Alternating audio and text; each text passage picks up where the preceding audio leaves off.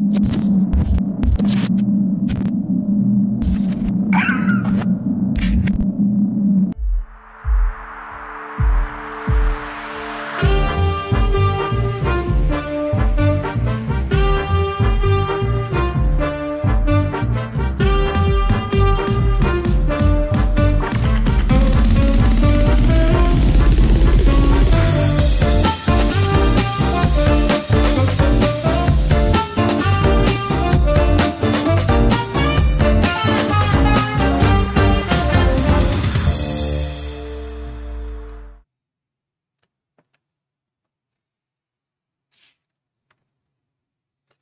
Perdón, buenas tardes. Eh, bienvenidos a un episodio más de Regiópolis. Y el día de hoy nos acompaña Ricardo Ortiz Bernal. Ricardo, gracias por estar con nosotros. No, hombre, es un placer. Muchas gracias por la invitación. Y encantados de que, de que el día de hoy nos toque platicar contigo, Ricardo. Eh, un tema que no hemos enfrentado en, en, en programas anteriores eh, como bien decías ahorita fuera de, filmación, que, aunque se llame Regiópolis el programa, la, tu intención no es venir a hablar de ciudad, es de hablar de qué. Sí, bueno, digo, obviamente, digo, gracias, buenas tardes eh, a todos y gracias por la invitación, Alejandro. Eh, sí, efectivamente, digo, en este tema de, desarrollo de ciudad, opinar de ciudad, eh, me parecía muy atractivo fuera de, o sea, cuando veía el programa, eh, formamos parte de, de, esta, de, este, de este inicio, este esfuerzo de la Bienal de Nuevo León, también por, por generar y, ver cómo podríamos eh, reacomodar y, y, y, ver los proyectos ¿no? que se venían dando. Y uno de ellos era Regiópolis, entonces ahí lo conozco más, empiezo a ver todas las intenciones que, que se empiezan a desarrollar y se me hace valiosísimo la visibilización, ¿no? Del trabajo desde muchos enfoques. Y uno de esos enfoques es, es este, ¿no? Y me parecía muy atractivo eh, venir a hablar de la no ciudad. O sea, es decir, eh, no me interesa hablar de ciudad como se viene hablando. Digo, tenemos, me comentaban 40 podcasts que hablan en diferentes ramas de eso, pero no, no me interesa hablar de ciudad. Entonces, eh, me interesa hablar de, esta, de este punto medular donde hay ausencia, hay escasez eh, de, recursos, hay escasez de Estado, hay escasez de arquitectos, ¿no? Estos lugares a donde nadie va, o sea, estos lugares donde hay proyecto y no incidimos, hay una, cierta ausencia del arquitecto, la postura del arquitecto, que vendría a, revalorizar también algunas cosas, sin llegar a, a ser el semidios que llega a opinar y se tiene que hacer esto, hay que saber escuchar, pero bueno, lo vamos a ir desarrollando, platicando, platicándote un poquito de las intenciones que desarrollamos eh, y bueno, más, más que nada eso. Perfecto, Ricardo. Y para que la audiencia vaya entendiendo un poquito la, la idea de esta plática, eres, eres arquitecto. Sí, soy arquitecto. Eh, tienes tu propia práctica. Sin embargo, eh, ustedes, junto con otros arquitectos, ah, tienen un esfuerzo eh, enfocado en, en, en, la periferia de, de, nuestra ciudad. Este, corrígeme o abunda sobre esto si estoy mal, pero tengo entendido, eh, por, porque te sigo en, redes sociales, eh, podemos ver ahí el trabajo que están, haciendo, y definitivamente no te vemos en, zonas urbanas, ¿no? Vemos mucho trabajo en, esta periferia. Sí, claro. Sí, sí, sí, digo, soy arquitecto, soy, soy arquitecto de la, titulado de la Universidad Autónoma de Nuevo León. Eh, sí, como lo comentas, ¿no? El, trabajo, tenemos nuestra práctica privada y cuando lucramos lo hacemos muy bien, pero nos permite llegar a este tipo de, vamos a llamarlo multiescalaridad que buscamos. Eh, como te digo, eh, más para aprender que para llegar a decidir qué se tiene que hacer. Eh, ese esfuerzo que tú llamas, bueno, es un, es un colectivo, ¿no? Eh, que, que, formo con otros valiosísimos arquitectos, Cristina Treviño y Antonio Camacho. Y, y, normalmente no nos mencionamos, ¿no? Mencionamos esta iniciativa y bueno, vamos eh, sembrando soluciones que discutimos como arquitectos y bueno, normalmente se, se, ha, se ha ido llevando esto por invitación O sea, no los buscamos, sino que nos han dado la oportunidad de servir. Yo creo que ese es el punto medular, o sea, cuando el arquitecto vuelve a hacer un servicio, ¿no? Que se ha perdido mucho, ¿verdad? Normalmente estamos apegados al dividendo y le hacemos un culto impresionante, ¿no? Entonces, sabemos que tiene que ser redituable, que tiene que ser rentable una iniciativa así. Hoy no lo es, ¿no? Hoy no lo es porque empezamos con mucho corazón, sabemos que tiene que ser, entonces se han dado iniciativas recientemente, ya te contaré de lo que se está haciendo recientemente también, que se hacen estos canales de conglomerados. Es bien interesante porque no son colectivos de personas, son colectivos de colectivos, ¿no? Y, eso llega muchísimo más lejos, lejos, es exponencial, ¿no? Entonces, cuando hay un, tema donde se necesita ayuda y donde hay donaciones y donde hay estas intenciones de ir generando eh, alrededor de un proyecto una necesidad, eh, se, da, se dan eh, este tipo de, acupunturas que le llamamos nosotros. ¿no? Entonces, así las estamos desarrollando. Excelente, Ricardo. Y platícanos, por favor, específicamente en qué consiste el trabajo del colectivo territorial, como lo nombraron ustedes. Pues mira, tiene que ver con el tema de filosofía y saberes y saber escuchar. Nosotros tenemos una máxima, ¿no? una premisa que normalmente es que el arquitecto, eh, cuando te contratan, llegas y te enfrentas con tu cliente y te dice, necesito esto, tengo tanto presupuesto, Lo, mismo es siempre, ¿no? Pero acá no, o sea, acá es llegar y, y saber escuchar, ¿no? O sea, este tema de que el arquitecto tiene que ser un acompañamiento, que el arquitecto tiene que responder, ¿no? Un arquitecto que tiene que generar en base a lo que tiene enfrente, no, no de propuesta, no de vamos a hacer esto, sino de lo que se genera alrededor. Y, es como nuestro puntal. Eso es lo que desarrollamos en, en, este colectivo.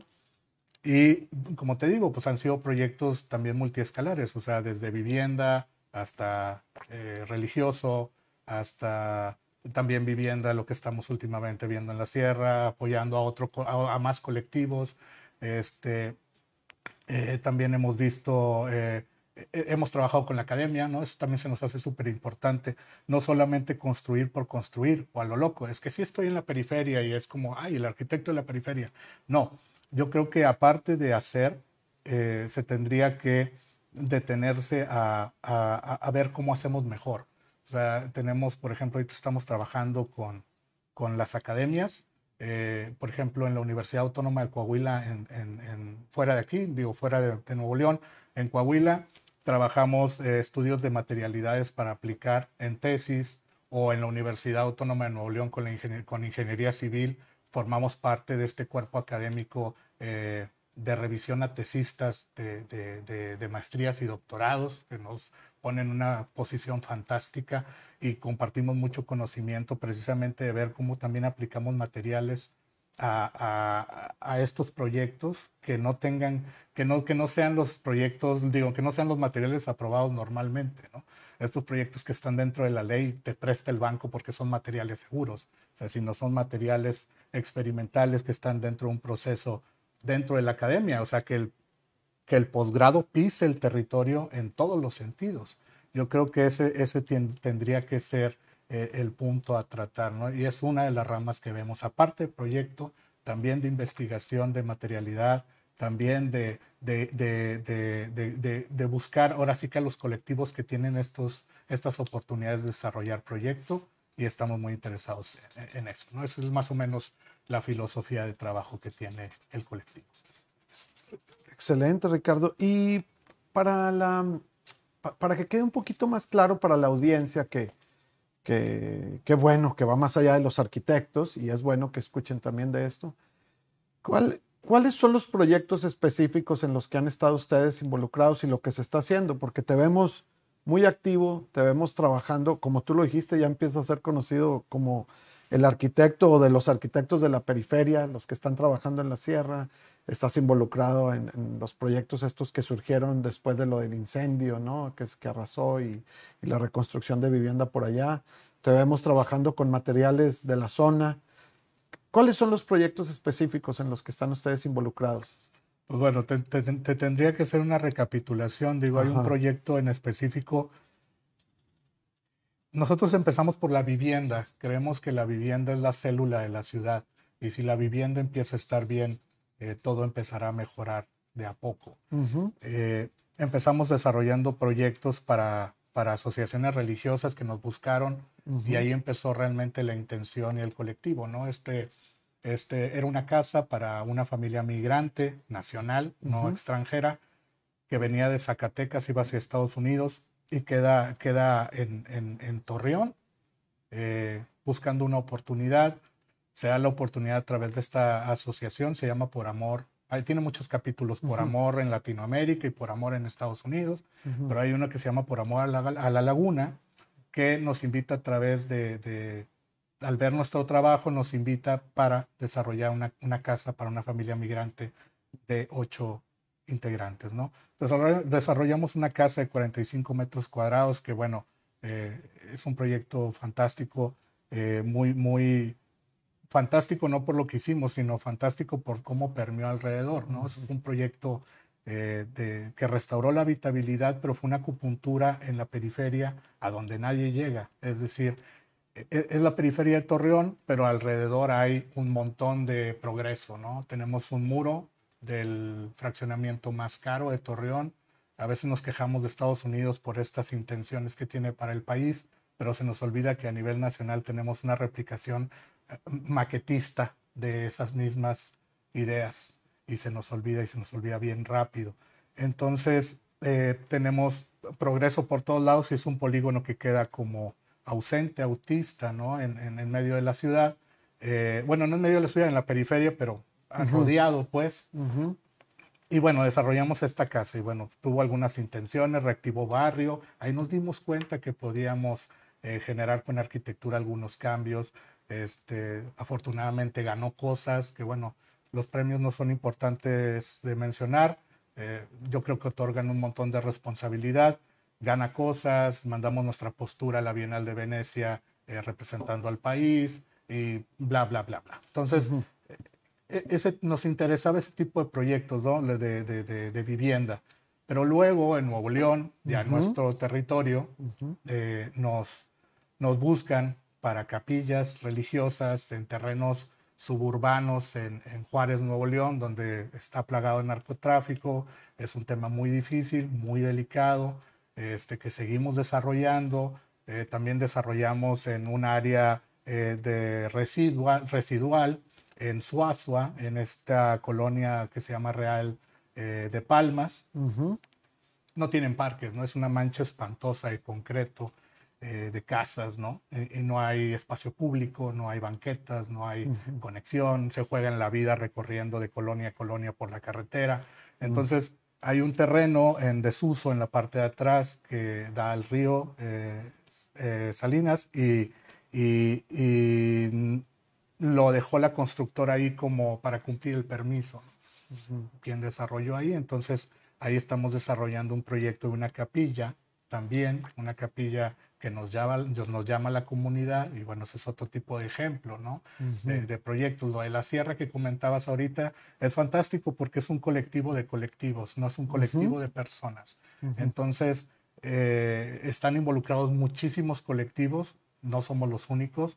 y, y, bueno, el acuerdo de voluntades y ahorita estamos restaurando la habitabilidad de lo que se quemó. O sea, se quemaron 15.500 hectáreas. Si lo pones en perspectiva, estamos hablando que se quemó eh, todo San Nicolás y todo Monterrey hasta el Uro en esa extensión. Son 15 kilómetros cuadrados. Entonces, eh, te da una idea de lo que se perdió todo al mismo tiempo y en prácticamente un par de semanas. ¿no? Entonces, eh, este tipo de, de, de intenciones son en las que estamos interesados. Y si te fijas, tienen un común denominador no están en la ciudad. ¿Sí? O, sí están en la ciudad, pero no en la ciudad que le gusta a los arquitectos. Entonces tenemos una, una ausencia ¿no? importante. Claro, y es que hay muchos temas ahí. Um, en, defensa de, muchos de los arquitectos, incluyéndome, muchas veces es el mero desconocimiento de todo eso, ¿no? El entender, a veces estás, estás tan involucrado en tu quehacer diario que malamente olvidas todo eso que está sucediendo, ¿no? Pero eh, esfuerzos como el que están haciendo ustedes es, y, también las intenciones de, este programa son abrir los ojos hacia, todo esto. Es importante mencionar, Ricardo, que, el trabajo que ustedes realizan como colectivo es, es, sin fines de lucro. O sea, ustedes eh, eh, aportan su tiempo, aportan su creatividad, su profesionalismo y, no, y no son cuestiones de, un par de horas o un día a la semana, insisto, te vemos eh, haciendo viajes a la sierra, eh, involucrado, como decías tú, en Suazua y demás. ¿qué, ¿qué, hay más allá de, de, esa, de esa necesidad de, de obviamente cubrir, de, de que sea cubierta esa necesidad? A lo que voy es, aunque no te guste el término, como arquitectura social. O sea, ¿qué, cuál, es? ¿Cuál, es el, ¿cuál es el problema más grande? ¿Qué es lo que has visto? ¿Qué es lo que se encuentran ustedes? Porque yo te podría decir, aquí mismo en la ciudad, en medio, zona plenamente urbana, hay necesidad. Sin embargo, ustedes por alguna razón están trabajando en la periferia. ¿Qué es lo que han visto? ¿Qué es lo que detectan? ¿Cuáles son las carencias? ¿Qué es lo que no existe? Documentar y aprender. Como te decía, llegar, llegar a, a pretender controlar algo eso está mal. Eh, es decir, como arquitectos no tenemos control de absolutamente nada. O sea, el, llegar a esos contextos es llegar a aprender, ¿no? Llegar a, documentar, a desarrollar socialización. Nosotros estamos bien interesados en esa parte. O sea, este tema de, ver los procesos, también lo de la materialidad que te contaba antes. O sea, también eh, por qué también los materiales que son eh, aprobados por la ley y no hay otro tipo de materiales, ¿no? o no hay otro tipo de intenciones, no se desarrolla investigación. Estar eh, vinculados con la academia es fundamental para nosotros. Pero hablando específicamente de los polígonos, es llegar, aparte de, solucionar esta necesidad, como dices tú, yo creo que también es llegar a, aprender de, estas estructuras, ¿no? de, cómo, de cómo llevan estos proyectos. No se trata de hacer, se trata, o sea, no se trata de dar, se trata de hacer. Yo creo que ahí radica el punto. No es asistencialismo, o sea, uno no va a regalar nada, porque normalmente así funcionan los gobiernos. O sea, llegas y tratas de establecer de, ya dales, ya dales para que se vea, ¿no? No. E, en eso estamos interesados, en combinar, aparte de la, de la investigación y aparte de la arquitectura, la socialización. O sea, es, llegar a, hacer con ellos, no a darles. O sea, yo creo que ahí radica mucho, mucho, mucho la diferencia. Eh, como te digo, no es asistencialismo, hay unos procesos, hay una socialización, aprendes de los saberes, pero también es tu bastión principal para incidir en el proyecto. O sea, les preguntas, ¿cuánta mano de obra hay aquí? ¿Quién tiene maquinaria? porque como trabajamos en las periferias o en estos territorios que, que, están alejados de la ciudad, es la gente que hace la ciudad y se nos olvida. O sea, la gente que vive en estas latitudes es la gente que viene y te hace tu ciudad, que a ti como arquitecto te hace tus proyectos. Y regresan cansadísimos y tienen este desdoblamiento, este desplazamiento. Súper interesante esto del desplazamiento. Hay que saber reconocer la organización de las comunidades y eso lo respetamos mucho. Entonces nosotros nos parece muy, muy atractivo aprender de esas estructuras, aprender de esos movimientos para incidir y hacer mejor arquitectura. Todo lo documentamos, todo lo, lo llevamos a la práctica. Entonces el proyecto nuevo no es igual al anterior, viene un poco más fortalecido. Entonces creemos que podemos llegar más y mejor a otras comunidades. Entonces vamos en este camino de aprender más que decir se tiene que hacer esto u lo otro. ¿Y quiénes son tus clientes, tus usuarios en este tipo de proyectos? ¿Quién, qué, si les tienes que poner un rostro, ¿quiénes son esas personas? Pues mira, si hablamos de rostros, tendrían que ser los actores que están interesados en incidir en estas latitudes. Por ejemplo, el último ejercicio, como te decía, un colectivo de colectivos, nos hemos topado, los, los proyectos anteriores era juntar esitos, ¿no? Y ver con mano de obra en especie, eh, quién tiene herramienta, oye, yo, reto, yo rento una retroexcavadora, tráetela, etc, etc. Yo creo que sería hablar con esta gente que tiene este poder y que está en estas esferas que puede lograr eh, donaciones para responder a una emergencia, por ejemplo, como la sierra. Digo, no, no, no me quiero centrar en eso, pero ah, sucedió fantásticamente. O sea, esta gente que es líder en su ciudad, en su mercado, conoce y tiene muchas relaciones y empieza a hacer un conglomerado, pero con orden. O sea, porque también ese es un problema, no podemos ser más peligrosos que los peligros mismos. Es decir, o sea, tenemos que hacerlo con orden. Y la socialización es súper importante. Normalmente el arquitecto no la toma en cuenta. Y la socialización es la base también para empezar a conjuntar este tipo de cosas. Eh, tendríamos que hablar con esta gente que es líder en, la Sierra se dio. Eh, e, es gente muy valiosa que conoce a grandes líderes y que están interesados en restaurar. El proyecto ahorita está en la restauración de la habitabilidad, pero hacen falta un montón de cosas, como la reforestación. Ahorita, por eso estamos como estamos.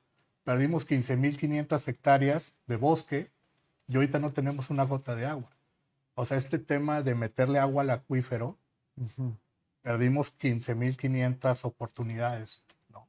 Eh, la sierra se vio afectada, pero también la ciudad, ¿no? Entonces, eh, hablando específicamente de eso, yo creo que es hablar con estos actores que estén interesados y preocupados en, en, en, en, proyectos de este tipo, ¿no?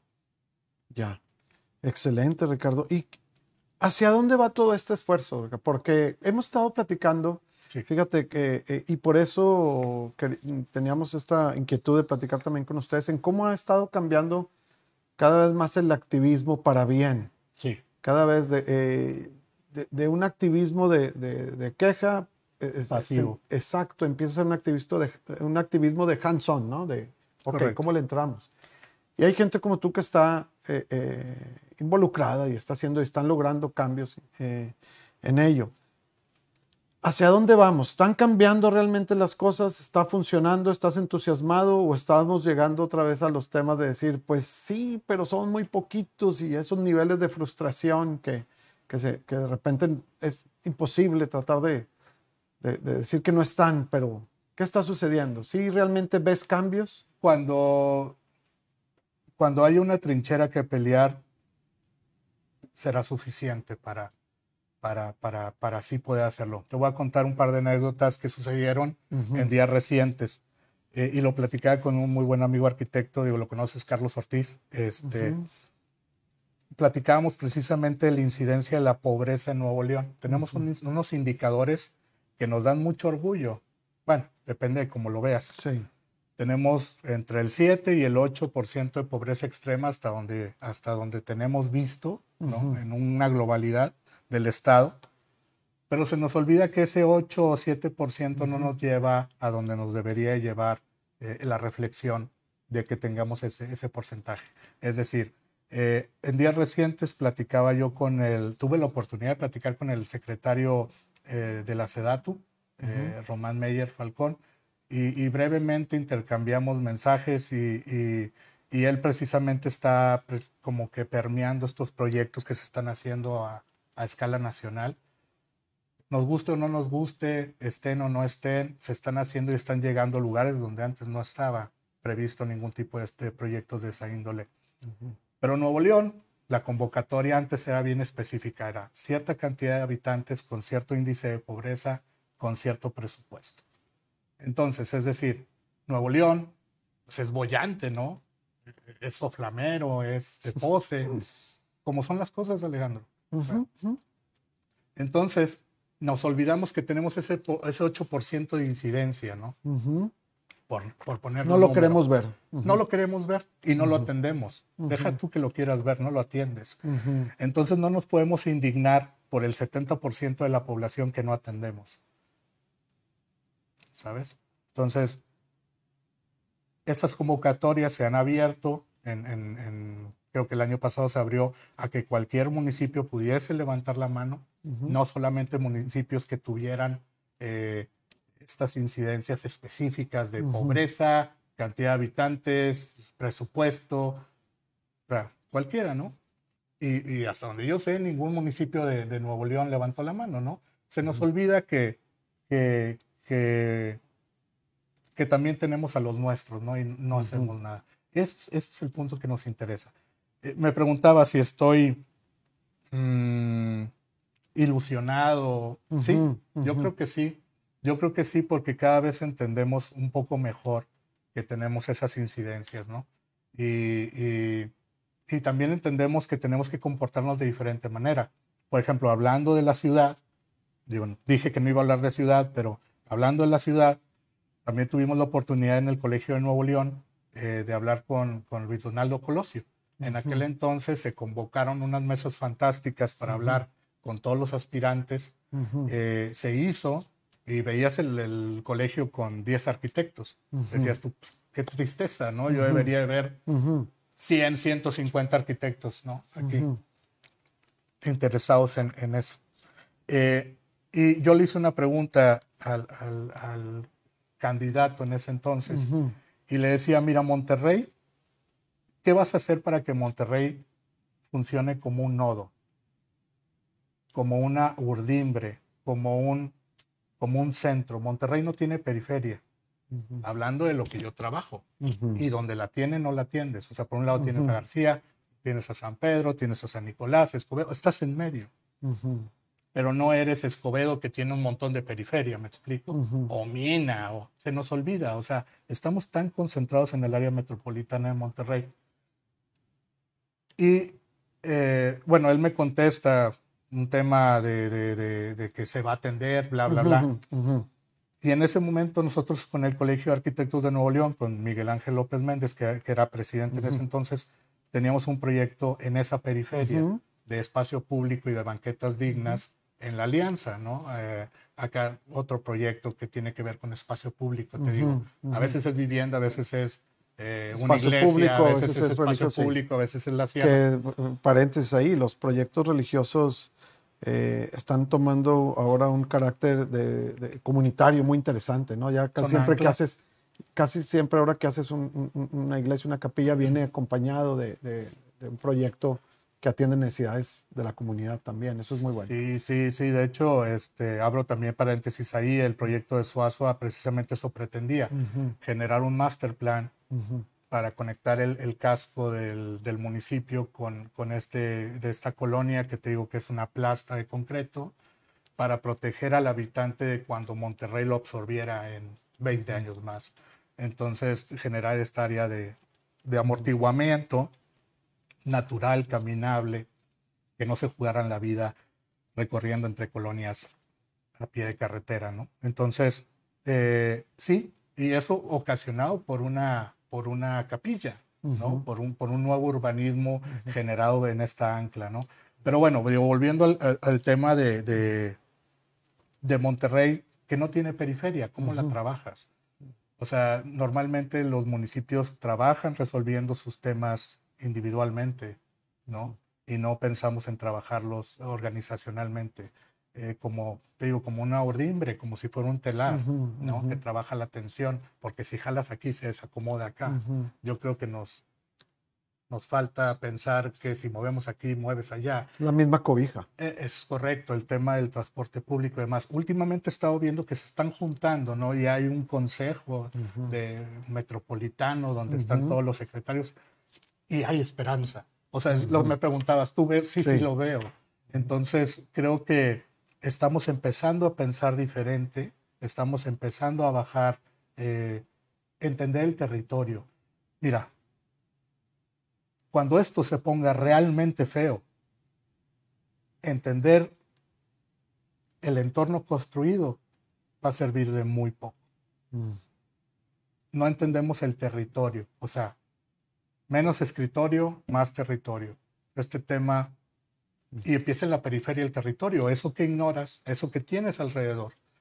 Entonces, tenemos los acuíferos en, un problema, tenemos cómo conectarnos, tenemos unas distancias espantosas, eh, no somos eficientes en los recorridos y los desplazamientos. Entonces, e, e, es una premisa, ¿no? O sea, cuando esto se ponga realmente feo, entender eh, el entorno construido no nos va a servir de mucho. Ahorita la gente que vive en Santiago tiene más ojos de agua desde ahí. Y el que tiene en Escobedo, como no tiene sierra o no, lo, no la tiene cerca, pues está, fueron los primeros afectados con los cortes de agua, ¿no? Entonces, son, son esos temas, ¿no? Que, tenemos que ir abundando y, y abundando. Eh, son temas de, de, punto y, de toque eh, que, habríamos que desarrollar cada uno de esos. Infortunadamente se nos, se nos termina el tiempo, pero, pero no, no, no quiero que nos despidamos sin tocar dos, dos tres cuestiones. ¿no? El, eh, hay una crítica, o sea, en, en, tácita, ¿no? En, lo que está, en lo que estás haciendo. Y, y, y, hay que decirlo, la principal sería ante el gremio de los arquitectos, estamos demasiado concentrados y, y volteando a ver en dónde se está dando el desarrollo. Todos, los arquitectos, todos traemos... Eh, que no está mal. Eh, no está mal. Este, Benjamín Félix, arquitecto, decía él que, que, que, ese, ese ego de los arquitectos, sin ese ego sería imposible ser arquitecto, ¿no? Correcto. Sin embargo, eh, no estamos volteando a lo que está sucediendo en esa periferia en donde, en donde, están, en donde hay, personas como tú trabajando. Eh, la pregunta que yo te haría es, ya me contestaste que sí, que sí hay esperanza, que sí se está moviendo. ¿Van a seguir? ¿Van a continuar? ¿Van a...? Toda la vida. Ok, pero más allá, más allá de eso, el esfuerzo individual logra muy poco. ¿Qué se está haciendo junto con el colegio? Mencionas a la academia, para que se voltee hacia toda esta parte. ¿Qué, qué, esfuerzos están sucediendo ahí? Fíjate que el ejercicio de la Bienal fue un, ejercicio fantástico. ¿El de la Bienal local o el de la Bienal nacional? No, el de la Bienal local, el de la Bienal de Nuevo León. Este tema del replanteamiento, del repensar de, la arquitectura, fue, fue, fue un, un ejercicio fantástico el tema de poner eh, estas categorías curatoriales que se están preocupando por la ciudad. Y dentro también está la periferia. O sea, creo que están bien armadas y, en ese ejercicio se nos está eh, fincando una esperanza de repensar, ya no premiar por formalidad, sino premiar por lo que le dejas a la ciudad. O sea, premiar reflexión y no premiar eh, formalidad, ¿no? premiar premiar arquitectura domesticada y correrle el proceso del tiempo a lo que estamos generando eh, estatalmente. Eh, porque al final eh, tenemos como una ausencia de una identidad en la región en cuanto a arquitectura, o sea, somos una mezcolanza ahí de varias cosas. Y la, y la, identidad que tenemos, pues la tenemos ahí, ¿no? Como el patrimonio y tal, tenemos una espalda, eso es otro tema de dos horas. Pero creo que hay e, estos esfuerzos, mencionadas al colegio, creo que hay, hay, hay esperanza en ello, ¿no? Digo, la, tengo entendido, la revista ya va a salir, a mí me invitaron para hacer la reflexión final de, de, de la Bienal en sí, en todo esto que tenía que ver con la curaduría, el doctor Marcelo Espinosa, le mando un saludo, este, que, que, que, que tiene todo esto organizado, ¿no? Entonces, creo que repensar en lo que dejamos más que tratar de organizar por lo que, por cómo se ve. O sea, este tema de, de, de llevar la reflexión como bandera, porque si no empezamos a pensar en lo que está pasando y no, pensamos, no empezamos a pensar en lo que estamos dejando atrás, nos va a ocasionar un hueco terrible. Ricardo, como última eh, reflexión, eh, eh, recientemente estás regresando al aula ahora como maestro, ¿no? Incluso, sí, correcto. incluso estás, además de aquí, este, yendo a Coahuila y demás a, dar clase. ¿Con qué te estás topando con los alumnos? ¿Hay, hay este sentido realmente de preocupación o u otra vez estamos cayendo en esta aunque suene muy drástico, banalidad de la arquitectura? Mira, yo lo decía en mi taller, eh, no me dejarán mentir las personas que, que han tenido la oportunidad de colaborar conmigo y yo con ellos. No todos pueden ser maestros. No todos. Ahorita mencionaba lo de la academia. Yo no estoy volviendo a ser maestro, estoy siendo maestro por primera vez. Entonces, e, ese tema, eh, eh, decidimos que Torreón, precisamente porque hay este tema de la esperanza, e intentamos hacer esta conexión de un tema que no tiene nada que ver contigo para que vengas y propongas como arquitecto. Y hay mucha esperanza. Ellos viajan cinco horas, salen a las cinco de la mañana y me llegan a supervisión de obra temprano a la sierra. Eh, ahorita estoy coordinando el bloque de arquitectura y contextos eh, en, la Academia de Artes y Humanidades del TEC de Monterrey. Y, y, ellos son tipos que pagan, o, son chavas, porque son siete mujeres, son siete arquitectas, o sea, pagas un millón de pesos por, por la carrera, ¿no? Entonces, si hay, si hay esperanza en ello, es tratar de, de, que no tiene nada que ver contigo. Entonces, el proceso de socialización que se ha venido dando ha sido fantástico. O sea, el tema del DOMI, el tema de entender de las entrevistas, de juntar a la comunidad, ha sido valiosísimo. O sea, e, e, ese ejercicio creo que se, nos finca una responsabilidad de no solo dar clases, porque enseñar por enseñar ya le pones play a cualquier cosa. Se trata de asentar en el contexto y de, y de, y de traer las soluciones en, en, forma, en lugar y en contexto. O sea, porque lugar, el lugar funciona solo. Pero cuando hay una actividad humana se convierte en un espacio. Entonces hay que, para entenderlo hay que venir, hay que caminar. Si seguimos en el escritorio, con el render, con el plano. Ricardo, pues muchísimas gracias y exhorto a la audiencia a, seguir un poquito la trayectoria de, Ricardo, el, arquitecto, como lo acabas de decir, el, arquitecto que va y ve y conoce y, y toca, tienta y prueba, ¿no? antes de, antes de llegar a imponer. Y qué bueno y qué interesante el trabajo que están haciendo ustedes. Qué bueno que hay gente interesada en, en, ello y todos deberíamos de estarlo, aunque sea un poco. Pero nos quedamos con esa reflexión. Y gracias Ricardo, gracias a la audiencia y nos vemos el próximo jueves en otro episodio de Regiópolis. Hasta luego. Gracias.